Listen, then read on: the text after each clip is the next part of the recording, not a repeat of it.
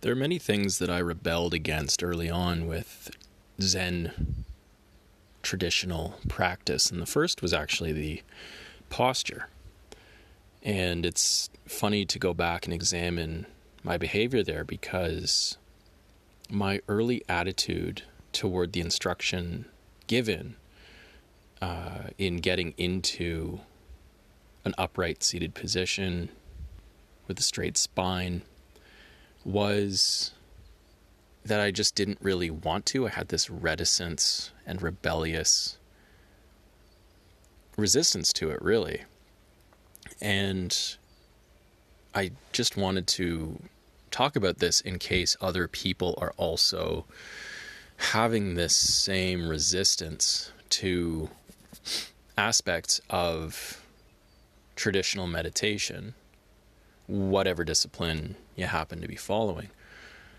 And I'm sure some sometimes it's going to be totally valid. Like there will be aspects of traditional practice that can and probably should be left out of a modern practitioner's toolkit.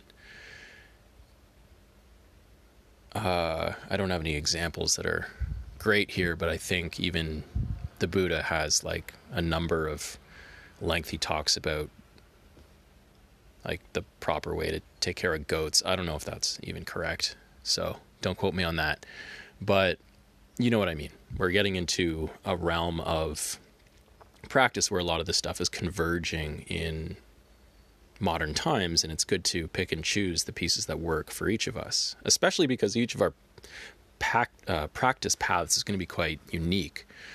And so it's, on the one hand, it's worth taking what works for us from whatever tradition works, but it's also worth really uh, being careful about throwing away things that might be unrecognized as extremely valuable from these traditions. And for me, one of those oversights was actually just upright posture and sitting.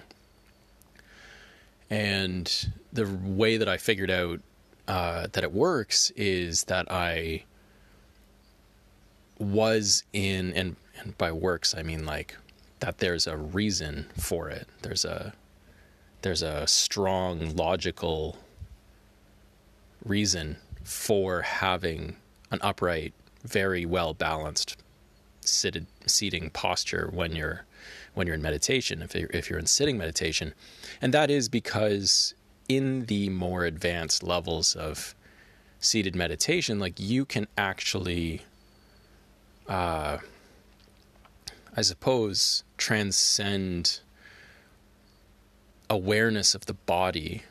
And so, if your body is nicely stacked and balanced, the liability of your body toppling over and uh, yanking you out of that otherwise extremely valuable experience of the body kind of falling away like that, along with the thinking mind. And this is generally in the realms of samadhi, kensho, uh, quite potent awakening experiences here, right? So you, you kind of want to be setting the stage well for if those uh, through some alignment of the stars, if that happens for us, then it's like, well, let's have the body be in a position that it can kind of take care of itself. We don't have to be really distracted by it, right? So there's that that piece of it.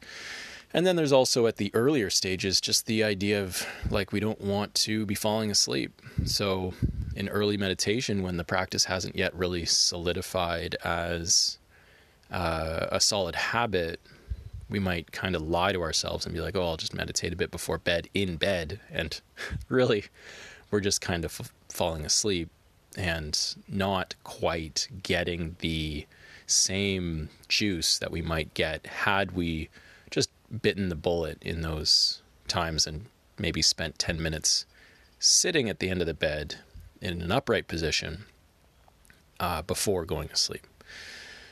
Uh, so that's it for today. It's just really this pointer that if there are aspects of mindfulness meditation, seated meditation, walking meditation that are a little maybe seemingly tedious, my tip is just go with it because uh, my experience has been these aspects that seem a little rigid or perhaps overly formal or unnecessary.